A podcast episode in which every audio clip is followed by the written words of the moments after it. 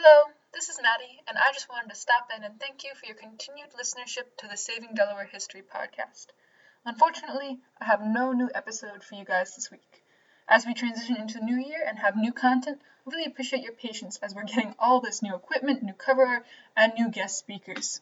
Over the next couple months, we're going to be covering the historic and archaeological collections housed by the Historical and Cultural Affairs, all of the recent programs and projects, and the HCA's partners organizations. Our next season will begin in the next week or two. In the meantime, make sure you check out our last episode on Buena Vista, which is a continuation of our original covering of the buildings owned and operated by the division. Have a great weekend!